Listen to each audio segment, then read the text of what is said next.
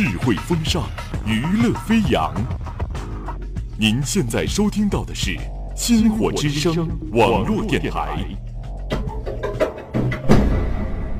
每天，在黑夜里翻来覆去，总是害怕一个人，把人生这个剧本演完，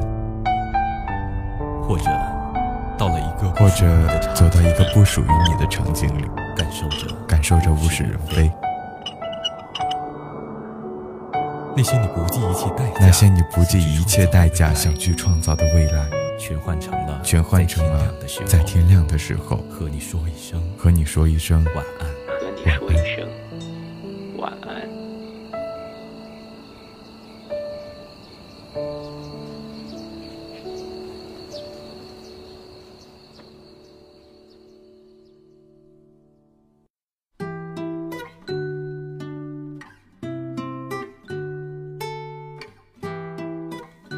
欢迎收听星火之声网络电台，这里是天亮说晚安。晚上好，我是你们的老朋友，又到了与你相约的时间了。你今天心情好吗？为什么这么问呢？今天我想跟你们聊一聊情绪。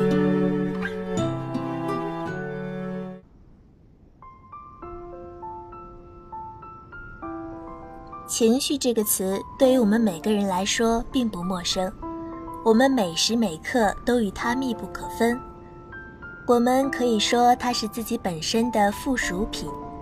因为它的出现由你开启，因为你而存在。而有时我们又可以说它特立独行，不听指挥，因为它有时并不会像我们所期待的那样适时地展现它真实的面容。他可能会因为虚伪藏匿而停滞行事，也可能会突然真实的出现，打破事情的正常运转。任何事情都具有两面性，说得不错。今年的除夕奔赴北京，去看望姐姐，也顺便去感受一下北京浓浓的年味儿。初二从南锣鼓巷回宾馆的地铁上，一段情绪的狂欢正在上演，静默中的吵骂声是没有任何由小及大循序渐进的铺垫突然出现的，以至于在听到一开始，我头脑中还未立即将声音转化为文字并进行理解。单纯的噪声，情绪的气势占了极大的风头。回过神来往右前方看去，情绪的主人似乎是三个中年妇女，一个坐着，另两个对面站着，两方的阵势很明显了。仔细听去，从他们的吵骂中，我并未从中捕捉到任何有关事情经过的字眼，不知谁是谁非，但我对两方都并无好感。不知原因的闹剧看得我甚是郁闷。大概一站的时间，在两方即将演变为动手时，那两位妇女在地铁门快关闭时，坚持不懈地骂完最后一句，不舍地下了车。剩下的那位恰好坐在我妈妈的旁边，嘴里依旧在说些什么。看见坐在我对面的妈妈回应了一句，但也听不太清，于是我就干脆低下头继续干自己的事情。等下了地铁，终会水落石出吧。刚刚那两伙人真没素质。下了地铁，我说道。妈妈说是站着的那两个阿姨不讲理，因为抢位上与坐着的那个阿姨起了冲突，就先言语攻击，还说了一句特别不应该说的话。她说啥了？你一个外地人还跟我们北京人抢座。我听罢，笑意却大于愤怒，真是错不自知。为了逞口舌之快，给北京乃至北京这个城市丢脸，可笑至极。有趣的是，地铁上有一半以上的人应该都是来自外地。在听罢后，妈妈好言安慰，大过年的就别放在心上了哈，开心点儿。聊完这件事儿继续往前走时，我心里又想了很多很多，首先，本来在公共场合大吵大闹，在我看来就是一件极不妥的事，而且在知道事情经过之前，对两方我都是极其不满的。但细想那些过分的话，那位阿姨仿佛也没做错什么。如果是我会像那个阿姨一样给予有力反击，还是兼顾公共场所的环境，所谓正确的保持沉默呢？想到这里，我又不自主地想到，自己从小到大，除了亲人，没有对任何人显露出清晰直接的情绪活动。不管这种情绪在当时是应当还是不应当，我都会收起它真实的面容，以一种和平、近似于沉默的态度去面对。不想惹事，不想产生冲突，不想引起尴尬，不想打破看似欢快的气氛。即使当时的自己很难过，很气愤，很急躁，很疯狂，很气馁，很不甘，很沮丧，但我只是将这些情绪用统一的笑脸，或者是木讷表现，或者说是情绪的自主选择，违背了我的真实想法吧。你们有没有类似的时刻，不知道情绪该何去何从，不知道情绪应当以何面貌出现才合情合理，不知道情绪到底在我们身边扮演着怎样的角色，不知道怎样去相信它，面对它，与它和解。每当这种时刻，我们可能会惴惴不安，黯然神伤。但换一种角度去想，这种令人无奈的独立性，也许就正是情绪它的奇妙所在。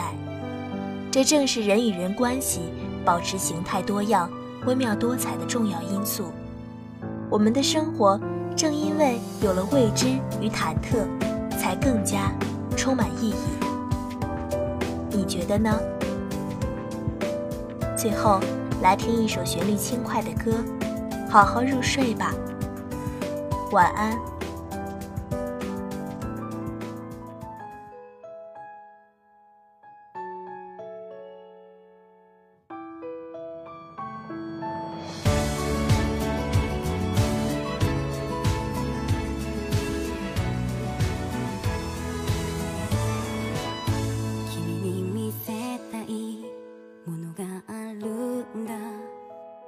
孤独な夜にもきっと遠くで輝き続ける幾千の星を失うこと割り切れぬこと弾かれること叶わないことでもあがくこと信じること